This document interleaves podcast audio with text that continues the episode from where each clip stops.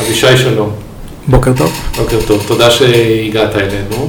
אה, היום אנחנו צפויים לדבר על כל מיני דברים מאוד מעניינים וייחודיים בתחום של ההשקעות. אה, בואו נתחיל בשיחה על אה, מה אתה עושה, איך הגעת לעולם ההשקעות, מה הרקע שלך.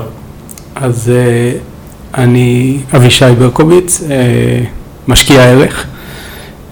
ההורים שלי טוענים שנולדתי ככה, אני לא יודע אם זה כל כך נכון, אבל אני יכול לספר על ההשקעה הראשונה הפיננסית שעשיתי, שזה היה בגיל אה, תשע או עשר, קיבלתי מתנת יום הולדת, וסבתא שלי הציעה לקבל את זה בתור פיקדון נושא ריבית, אז היינו צריכים להתמקח על הריבית קדימה ואחורה, אה, ואחרי שסיימנו את זה, היא שאלה אם זו ריבית שנתית, חודשית, רבעונית, אז הייתי גם צריך להבין על מה מדובר, אז בעצם אה, הרבה מאוד שנים. לא, היא, היא לקחה את הפיקדון והיא שאלה אותי, ואז הלכתי להורים ושאלתי מה, מה ומי, אה, ובסוף הגענו לעסקה. אה, ומאז אני עושה פחות או יותר את אותו דבר, בשנים האחרונות אני מנהל את אה, זוז קפיטל, קרן גידור בינלאומית שמשקיעה לפי פילוסופיית הערך, מגיעים לעומק של דברים, מבינים מה אנחנו עושים, וזה פחות או יותר מה שאני עושה היום. מה הרקע המקצועי שלך?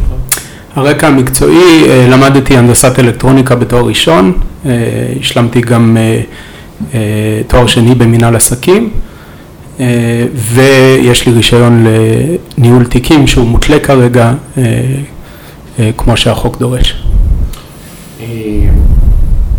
אנחנו למעשה הולכים לדבר על חלק מה... רק אני אגיד חלק מהדברים שכתבת עליהם במסגרת טור שאתה כותב בביספורטל. Mm-hmm.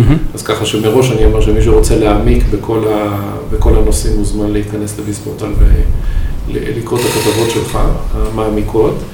ומה שרציתי להתרכז זה ב... למעשה ברעיונות השקעה שהם מאוד ייחודיים ולא טריוויאליים אה, שאתה עוקב אחריהם בשנים האחרונות, והם פחות מוכרים לקהל הרחב. אה, אז אנחנו נתמקד בשלושה נושאים, והדבר הראשון שאנחנו, שאני רוצה לדבר עליו זה מימון ליטיגציה, שאנשים לא מכירים את התחום הזה. אה, אז עובר אה, אליך. תודה רבה. אז כמו שאמרת, יש איזה טור שכתבתי יחסית לאחרונה על הנושא של מימון ליטיגציה, וזה אומר, או, או מימון משפטי בצורה רחבה יותר, בעצם מצאתי חברה, כי בסופו של דבר משקיעי ערך מוצאים חברות ספציפיות ולא מסתכלים על תעשיות בצורה רחבה. אה, והנושא הזה הוא בעצם בא להשוות בין שתי כוחות אה, לא שווים. כשחברה קטנה או, או צד מסוים נפגע על ידי, על ידי צד גדול יותר, אם נחשוב על חברה ענקית ש... גונבת פטנט או, או מפרה פטנט לחברה מאוד קטנה, אין תמיד את הכסף לתבוע ולעמוד על הזכות של הצד הקטן. אגב, זה יכול להיות גם בדיני משפחה. אה, אדם מאוד עשיר, אשתו רוצה, לי, אשתו או בן או בת הזוג רוצים להיפרד. לצד עם פחות כסף יש פחות אמצעים לנהל את התביעה. כאן נכנסות חברות של מימון ליטיגציה או מימון משפטי שמוכנות לשלם את ההוצאות המשפטיות, בעצם את שכר טרחת עורכי הדין ועדים מומחים, אה, והם אה, בעצם משתתפים בתקבולים ש, שמתקבלים אה, בתביעה מוצלחת. אז זה, זה למעשה ענף שהולך ומתפתח, אבל הוא כבר קיים כמה שנים. המקרה שאתה הצגת זה על אה, חברה ספציפית בלונדון. נכון, היא מבוססת בלונדון. אה, אני חושב שהחברה הראשונה קמה דווקא ב-2002 או 2003 באוסטרליה, אה, חברה ציבורית. יש כל מיני קרנות אחרות, אבל זה, זה תחום שרק מתחיל להתפתח ולצבור תאוצה. אז מה שמעניין בו זה באופן עקרוני, זה שזה לא קשור להתנהגות שוק ההון לחלוטין, זה המניה של הקרן נסחרת וחשופה לתנודתיות של שוק ההון, אבל ליבת הפעילות היא לא, לא ניתן לאפיין אותה כסובלת מהשפעות של אה, אה, מיתון כלכלי, הסייקל הכלכלי הוא לא פקטור פה בפעילות העסקית. הייתי אומר אפילו שזה אה, פקטור לטובת החברה, או הגופים הפרטיים שפועלים, מכמה סיבות. קודם כל, התביעות, כש, כשהכלכלה מתפתחת וכולם מרוויחים והצמיחה חוגגת, למי יש זמן להתעסק עם תביעה? למי יש כוח להתעסק עם תביעה? מנכ"לים, זה לא מעניין אותם. כשמגיע זמן של משבר או מיתון או דברים כאלה, אף אחד לא רוצה לפתוח מפעל חדש, אף אחד לא רוצה להציע שירות חדש, כולם רק רוצים להסתדר עם מה שיש, ואז הולכים ונזכרים בזה שחברה שהיה לי איתה הסכם, הפרה לי את החוזה לפני שלוש שנים, אז אולי הגיע הזמן לעשות תביעה. אז זה אומר שבדומה לעורכי דין, ואפשר אולי לעשות בדיחות של עורכי דין, אבל נימנע מזה פה, אה, החברות האלה של מימון ליטיגציה או מימון משפטי מרוויחות עוד יותר בשנים אה, של משבר, כי זה הופך להיות מאוד מושך לבעלי חברות או למנהלי חברות. בוא ניקח רגע למבחן את הקרן האנגלית. מה, מה למדת על הפעילות, על הרווחיות שלה, על... מבלי להתייחס לשווי כרגע של השקעה, אלא רק מבחינת הפעילות הכלכלית. אז הנושא הזה הוא, כמו שאמרת, הוא מאוד מעניין. אה, בסופו של דבר, אה, כש, כשכתבתי על זה, כתבתי על, על העובדה שאולי יש, אה, יש כאן חפיר כלכלי, משהו שגורם לרווחים עודפים שיכולים להישאר במשך שנים. והתחום מימון הזה הוא מושפע ממערכות יחסים. יש לך עורך דין מסוים, או, או משרד עורכי דין גדול בארצות הברית, באירופה, זה לא משנה איפה, שמוכן לשלוח את הפרטים של התיק שהגיע אליו לחברת מימון, וכל עוד הם יכולים לבצע את התביעה או, או להוציא את התביעה לפועל, אז אנחנו, אז החברות, אה, המשרדי עורכי דין רוצים לעבוד עם אותה חברה. זה לא עניין כמו שכשאתה או אני מוציאים משכנתה, אנחנו הולכים לבנק א' ובנק ב' ומבררים איפה הריבית יותר נמוכה. כאן אנחנו, חברות עורכי דין לא הולכות לשלוח את הפרטים של התיק ל-30 חברות שונות בשביל לבדוק מי ייתן לי את הריבית או את המימון הכי טוב. אז כאן יש איזשהו יתרון תחרותי, החברה האנגלית שכתבתי עליה, בורפורד, היא אה, החברה הגדולה בתחום. אה, האמינה בתחום, כולם, אה, סקר שנערך לאחרונה בארצות הברית מראה ש-90 אחוז מ-90 מ-100 משרדי עורכי דין הגדולים בארצות הברית אה, בעצם עבדו עם, בורפורד בשלוש שנים האחרונות, מכירים אותה, סומכים עליה, וזה לא עניין או נושא שסתם אפשר להיכנס אליו. אז מה היקפי הפעילות, זאת אומרת, מה הרווחיות שאפשר, אה, שקרן כזאת רואה לנגד עצמה במימון משפטי? אז מבחינת אה, ריביות או התשואה בפועל, אה, זה קצת קשה לחשב את זה, או להגיע למספר מאוד מדויק, מהסיבה הפשוטה שכל עסקה נראית קצת אחרת. אם, אם יש תיק ששכר טרחה הולכים לשלם אותו במשך שלוש שנים או ארבע שנים, אה, ואז באיזשהו נקודה, כשיגיע פסק הדין, אז יתקבל סכום מאוד גדול, זה הופך את העבודה לקצת מורכבת, אבל אם נסתכל על עסקה אחת בודדת, אה, נניח שהחברה נותנת מיליון דולר, או מתחייבת לתת מיליון דולר עבור תיק משפטי, אה, היא מקבלת קדימות על אותו מיליון דולר, כלומר המיליון דולר הראשונים שמגיעים בפסק או בהסדר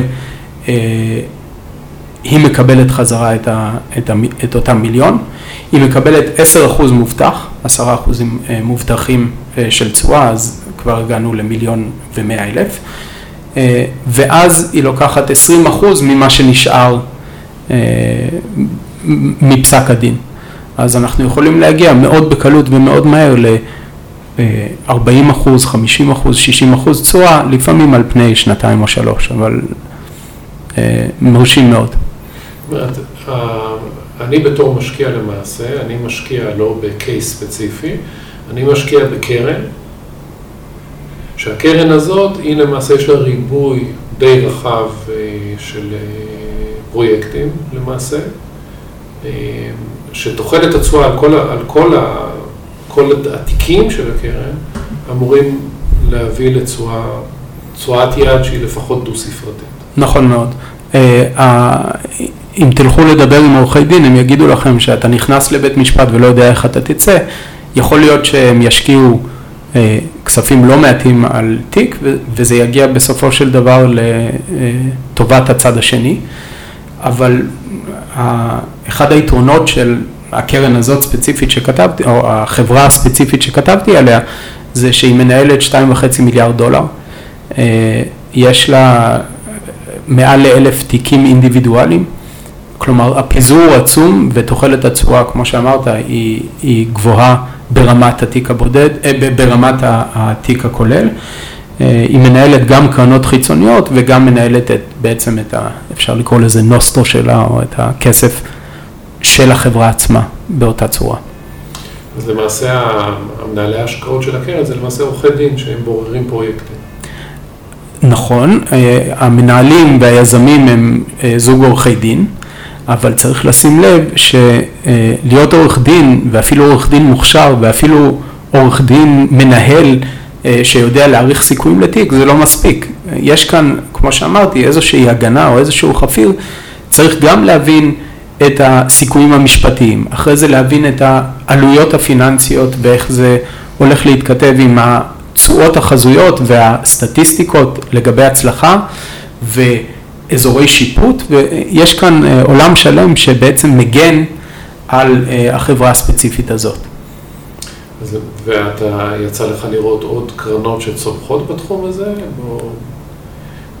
זו קרן אחת מאוד גדולה באנגליה, אבל הצלחת לזהות עוד מקומות בעולם שמצליחים אה, להרים פרויקטים כאלה? אז היא אמנם יושבת באנגליה, אבל 87% מהחברה בעצם מנוהלת בארצות הברית, או, או מהתיקים מנוהלים בארצות הברית, אה, וזה תחום צומח, כלומר, יש כניסה של מתחרים חדשים בכל פעם שיש תחום צומח, אז אנחנו רואים כניסה של מתחרים חדשים.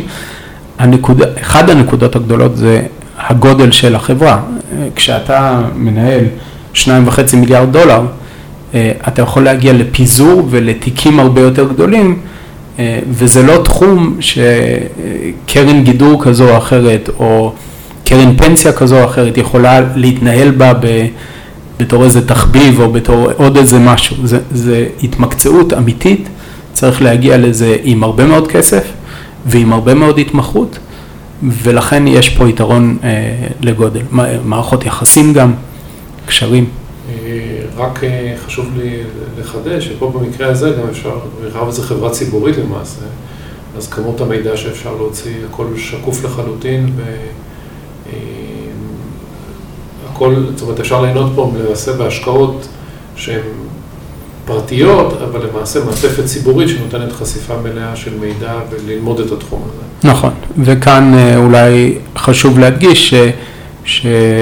כל המחקרים שאני עושה וכל הטורים שאני כותב בביזפורטל, אה, זה בסיס למחקר למשקיעים, אה, זה לא הסוף של המחקר של משקיעים, וצריך להבין הלאה ולראות אם המחיר מתאים ואם התשואה מתאימה וכל אחד והיעדים שלו. ברור. אה, נושא שני, שאנחנו רוצים לדבר עליו, זה גם כן משהו שהוא לא כל כך מוכר למשקיעי ישראלים, מימון של סטארט-אפ, סטארט-אפים. Mm-hmm. אז אה, בוא נתייחס למודל שאתה מכיר של, אה, של אפשרות השקעה בתחום הזה. אוקיי, okay, אז אה, שוב, זוז משקיעה בחברות ציבוריות ומשם זה מגיע. ואנחנו נכנסים עוד פעם לסיפור או לשאלה של מימון, וזה נושא שמעסיק אותי בחודשים האחרונים בצורה די רצינית. כאן ספציפית אה, מדובר על חברה שהיא בעצם כמו בנק בשביל אה, סטארט-אפים. אה, הזרוע הציבורית, החברה הציבורית מתעסקת אך ורק בהלוואות לסטארט-אפים במה שנקרא late stage, לקראת הנפקה או לקראת אקזיט.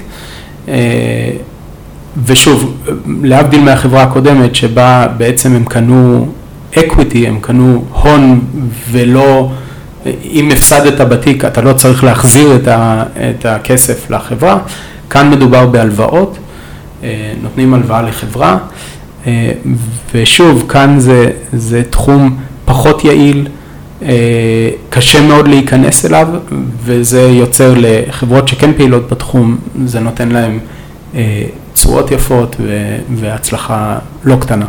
המבנה המשפטי זה של BDC, Business Development Company? נכון, שזה בעצם אה, מבנה משפטי שאפשר לקרוא לו מעין אה, קרן private equity או קרן אה, גידור או קרן VC ציבורית. כלומר, ברוב המקרים, באופן כללי, מדובר על מבנה עמלות של 1 ו-20 או 2 ו-20 או משהו בסגנונות האלה, כלומר דמי ניהול ועוד דמי הצלחה. יש... אה, בישראל אה, הנפיקו בשנים האחרונות כמה חברות אמריקאיות שחלקן המועט הן במבנה כזה שהן נותנות אשראי לנדל"ן או אשראי עסקי. אז אני חושב שהמבנה הזה הונפק, אסור למעשה הנפקה כפולה של חברות אמריקאיות בישראל, חלקם הם במבנה המשפטי הזה. פשוט לא הנפיקו פה שום גוף שמתמחה עם אה, אשראי לעולם של הסטארט-אפים. נכון. אז עכשיו... כמה שאלות. קודם כל זה מוכיח את עצמו, הקרנות שמתעסקות בתחום הזה. גם אבסולוטית וגם, בוא נגיד, האם, האם שאלה נגזרת מזה, האם אתה חושב שזה יותר טוב מאשר להשקיע בסטארט-אפים בתור משקיע פרטי? אה, שאלה קשה קצת. שאלה, האמת היא ש, שזו לא שאלה קשה, זו שאלה שיכולה לסבך אותי, ולכן אה, אה, אני צריך להיזהר. בתיאוריה, סטארט-אפים הן השקעה שמתאימה אה, למשקיעים בעלי הון גדול מאוד, שיכולים אה, להרשות לעצמם אה, להפסיד ולפעמים להרוויח ברמה מאוד גבוהה. ספציפית לגבי הלוואות לסטארט-אפים, כשאתה יוצא מנקודת הנחה או מנקודת מבט של בנקאי, אה, ואתה צריך ביטחונות ואתה צריך הכנסות ודברים כאלה, קשה מאוד לבוא לחברה אה, ולתת לה הלוואה של אה, נאמר מיליון דולר או עשרה מיליון דולר, זה לא כזה משנה, ולכן, ו, ו, ועדיין להיות בטוח שאתה מקבל את זה חזרה ברמה סבירה. ולכן אם כבר סטארט-אפים, אני מאוד מעדיף את המודל הזה. וראית בו התכנות כלכלית, איזה תשואות אה, חברות, איזה חדלות פירעון יש שם, התוחלת תשואה היא חיובית? התוחלת תשואה אה, במקרה הזה היא חיובית, אה, התשואה, יש להם כל מיני דברים שעוזרים להם להתמודד עם, בעצם עם האי ודאות ועם העולם הזה של סטארט-אפים שאנחנו, שקצת קשה לתת לו הלוואות. אה, בין היתר הם שומרים על אה, אה, הלוואות לטווחים קצרים יחסית, שנה, שנתיים, לעומת הלוואות מגזר עסקי רגילות שיכולות להגיע ל-5, 6, 15, 20 שנה. הריביות מצוינות, הריביות שהם גובים זה סביב ה-10-11 אחוזים. אה, בנוסף לזה, יש להם כל מיני עמלות פתיחת תיק, עמלות סגירת תיק, עמלות הקצאת אשראי וכולי, שהם גובים מה, אה, מהחברות אה, מטרה, שנותן להם תשואה משוקללת על ההון של סביב ה-15-16 אחוז, שזה מאוד יפה בעולם הריביות האפסיות של ימינו. אז, אז למעשה תיק BDC כזה, זאת אומרת חברה ציבורית שנסחרת כקרן BDC, התוחלת, זאת אומרת, בוא נגיד הסטארט-אפים צפויים, אה, הרבה מהם אה, לא להגיע ליעד ולפשוט רגל, אז התוחלת תשואה הכללית היא, ה-15% מפצה על הדיפולטים? אז רמת הדיפולטים באופן כללי בתיק שלהם עד ההנפקה הייתה אפס. לא אמרנו את השם של אולי של ה-BDC. Triple Point. טריפל פוינט. רמת התשואה של 15 אה, אחוז, אה, סליחה, אה, שאלת על חדלות פירעון, רמת החדלות פירעון עומדת, עד, עמדה עד ההנפקה לדעתי ב-2009 עמדה על אפס, אחרי זה הם הגיעו למשהו כמו 1.4, 1.5 אחוז חדלות פירעון, שזה לא גבוה במיוחד ביחס למשקי הבית בישראל, לא, אפילו לאנשים רגילים. אשראי, זה רמות יפות. אחד, הדר... אמרנו, אחד הדרכים שהם מתמודדים עם זה, זה לתת הלוואות לסטארט-אפים שכבר קיבלו הצעות רכישה והקרנות ההון סיכון חושבות שעוד שנה של פעילות ייתן שווי גבוה יותר, הם גם מנסים לתת הלוואות לכמה חברות פורטפוליו של קרן הון סיכון אחת, כדי שאם קרן ההון, קרן הון הסיכון, סליחה, אם חברה מסוימת מתחילה לעשות קצת בעיות, אז פונים לקרן הון הסיכון ואומרים, אנחנו מלווים לעוד שש חברות שלכם, בואו תעזרו לחברה האחת הזאת שבעייתית, ובעצם יוצרים כאן איזה אה, רשת עכביש מסביב לקרנות ההון סיכון, ו, וכך אה, מקבלים תשואה עודפת ו, וקשרים. ו... מה הפרופיל שלמדת על אה, הטייפ של המנהלים של הקרנות האלה? זה לא נשמע לי כמו בנקאים, סטנדרט תעשייה רגיל של בנקאות. לא, וזה גם לא סטנדרט התעשייה של, של קרנות הון סיכון. אה, לדעתי אה, אה, אולי כמו ספיידרמן שעוקץ אותו עכביש וכך הוא הופך להיות גיבור על, אז אולי, אולי זה איזה בנקאי שעקץ אותו איש הון סיכון, או להפך. זה בעצם שילוב בין השניים והטוב משני העולמות. בנקאים מקבלים פקדונות מהציבור ואז מלווים אותם בשניים, שלושה, ארבעה אחוז. אה, שזה לא מלהיב במיוחד, אה, ומהצד השני יש את ההון סיכון שבאופן תיאורטי מרוויחים הרבה, אבל אה, תוחלת התשואה היא, היא יכולה להיות שלילית. אז למעשה דיברנו פה על שתי השקעות שהן מאוד, דורשים מיומנות מאוד מאוד גבוהה לעומת הפעילות המסורתית, גם אימון לאינטגרציה וגם אימון להייטק, זה אפשרויות השקעה שלא היו פעם. ועכשיו אנחנו נודדים להשקעה האחרונה שאנחנו רוצים לדבר עליה, דגי סלמון. כן. למה דגי סלמון? מה מעניין בדגי סלמון? אה, אה, איך הגעתי לזה? קצת מצחיק, בניתי אה, מעשנת או מעשנה, שני הדרכים לגיטימיות, ובין חיתוך עם מסור דיסק ו... וריתוך, חשבתי על דגי הסלמון שאני הולך להכין בתנור העישון שלי, ועזבתי את הרתכת והלכתי למחשב בשביל להתחיל לקרוא וללמוד.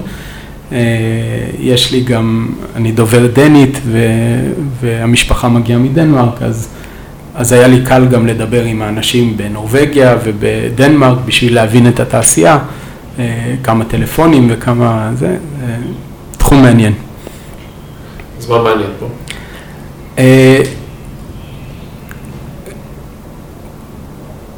אפשר להגיע לתחום הזה מהרבה כיוונים בעצם. אה,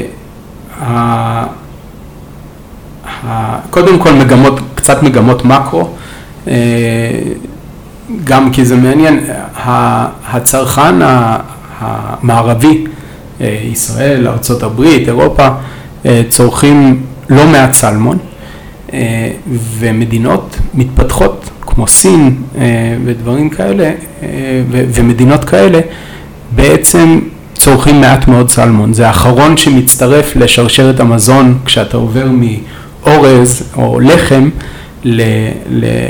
לאיזושהי, אה, לאוכל קצת יותר טעים, קצת יותר בריא, קצת יותר עשיר.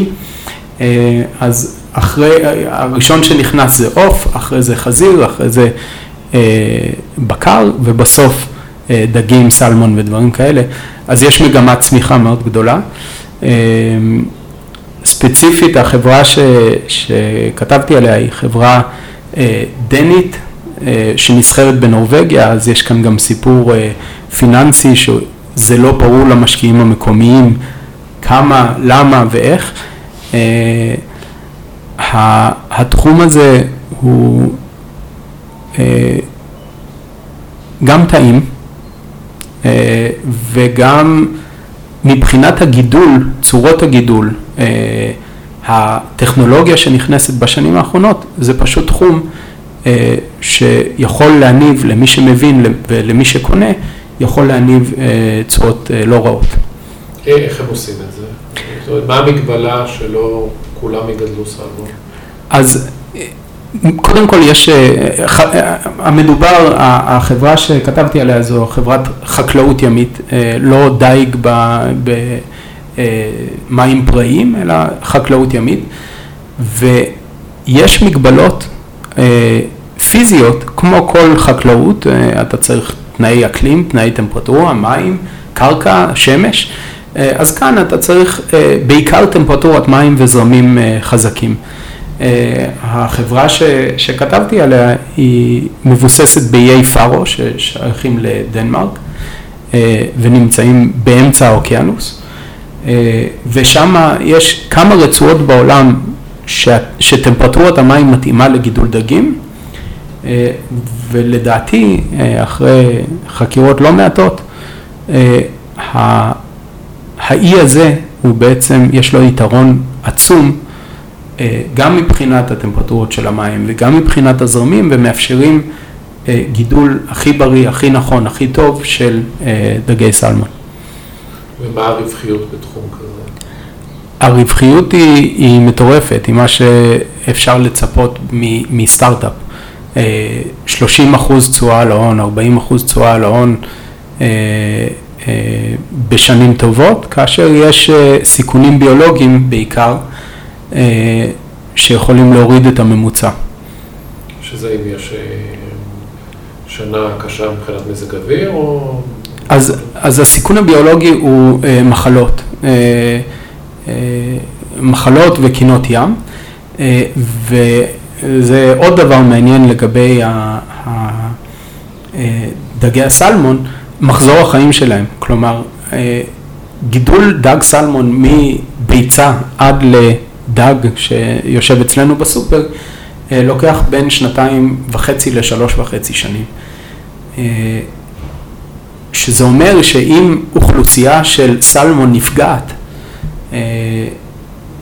אתה בבעיה במשך הרבה מאוד שנים, יש לך פגיעה מהותית באספקה למשך הרבה מאוד שנים, וזה אומר שמחיר הסלמון הוא תנודתי, אגב זה מאוד דומה לשוק הנפט, אם מחיר הנפט עולה, אז אתה יכול לראות, ייקח לך שלוש שנים, ארבע שנים עד שעוד משאבות ועוד מקומות יתחילו להנפיק, להפיק נפט, ואז רואים עלייה וקריסה, זה שוק מאוד דינמי עם, עם ביקוש יציב יחסית והיצע מוגבל, מוגבל ושיכול להיות תנודתי. ב-2010-2011 בצ'ילה, ש, שמגדלים רבע מה... מהאספקה העולמית. צ'ילה סבלו מסיכון ביולוגי שהתממש והיה ירידה של 70 אחוז בתפוקה של דגי סלמון ולקח להם שלוש שנים עד שהם חזרו לעצמם. כמה השוק הזה גדול? כמה מדינות מתעסקות בתחום הזה? אז נורבגיה מהווה בערך 50 אחוז מהתצרוכת, מהאספקה השנתית. צ'ילה סביב ה-25 אחוז, יש עוד כל מיני מדינות שיכולות להתאים אבל אין רצון פוליטי לגדל שם, לא נותנים רישיונות בעצם לגידול דגים, דייג מספק סביב ה-15-20 אחוז ואיי פארו ששם נמצאת החברה שסקרתי מספקים סביב השלושה-שלושה וחצי אחוזים מה... אספקה עולמית. כשהסתכלת על התחום הזה בכלל, ראית שיש היצע אפשרויות השקעה מעבר לאותה חברה? כן, יש, יש חברה קנדית גדולה מאוד, יש חברות, יש עוד חברה שנסחרת בארצות הברית, שיש לה כמה מקומות, גם בנורבגיה וגם במקומות אחרים, יש גם קרן private equity שכל עניינה בחיים זה לגייס כסף ולעשות מה שנקרא onland, חוות onland, כלומר ביבשה, בבריכות דגים ודברים כאלה. והחברה שאתה מדבר עליה זה לא חווה יבשתית. היא, היא חברה שמתחילה על היבשה, אה, יש מה שנקרא את שלב הסמולטים, אה, שזה דג, מ, יש כמה שמות, אבל באופן כללי מתייחסים לסמולטים מרגע הביצה ועד אה, שלב לפני הבגרות המינית של דגי הסלמון, והם מעבירים, הם גדלים בבריכות דגים על היבשה, זה היה עד גודל של 100 גרם לדג. אה, היום הם בשלבים של להגיע ל-500 גרם לדג, וברגע הזה הם מעבירים אותם לבריכות ימיות, בעצם כלובים ימיים אה, ששם מגדלים. אה, על כל הדברים שדיברנו, למעשה זה נישות. עד כמה סייקלים של וולטיליות בשווקי ההון משפיעים על התנודתיות של ההשקעות האלה? בעולם ה... בהשקעות הספציפיות האלה יש וולטיליות גבוהה, אני מניח. יש, יש תקופות אה, כמובן, אבל המחקר, אה, עולם ההשקעות בימינו אה, הולך יותר ויותר לכיוון פסיבי, וזה אומר שאף אחד כבר לא מסתכל, אף אחד לא בודק, או, או מעטים בודקים, ולכן זה, זה לא שיש עניין גדול במיוחד, האנליסט ממוצע מסתכל על הכותרת ואומר uh, uh, finance litigation או, או משהו כזה, ואומר, עזוב, בוא, בוא נחפש מפעל שעושה נעליים או, או שעונים או משהו כזה. אז uh, אני אוהב את, כשאני בודד בסביבה ואני היחיד שמבין, אז קל מאוד להיות המומחה מספר אחד ולהבין uh, איך, איך צריך לעשות ומה צריך לעשות ומה היתרונות והחסרונות. תודה רבה. תודה. מאוד מעניין, תודה.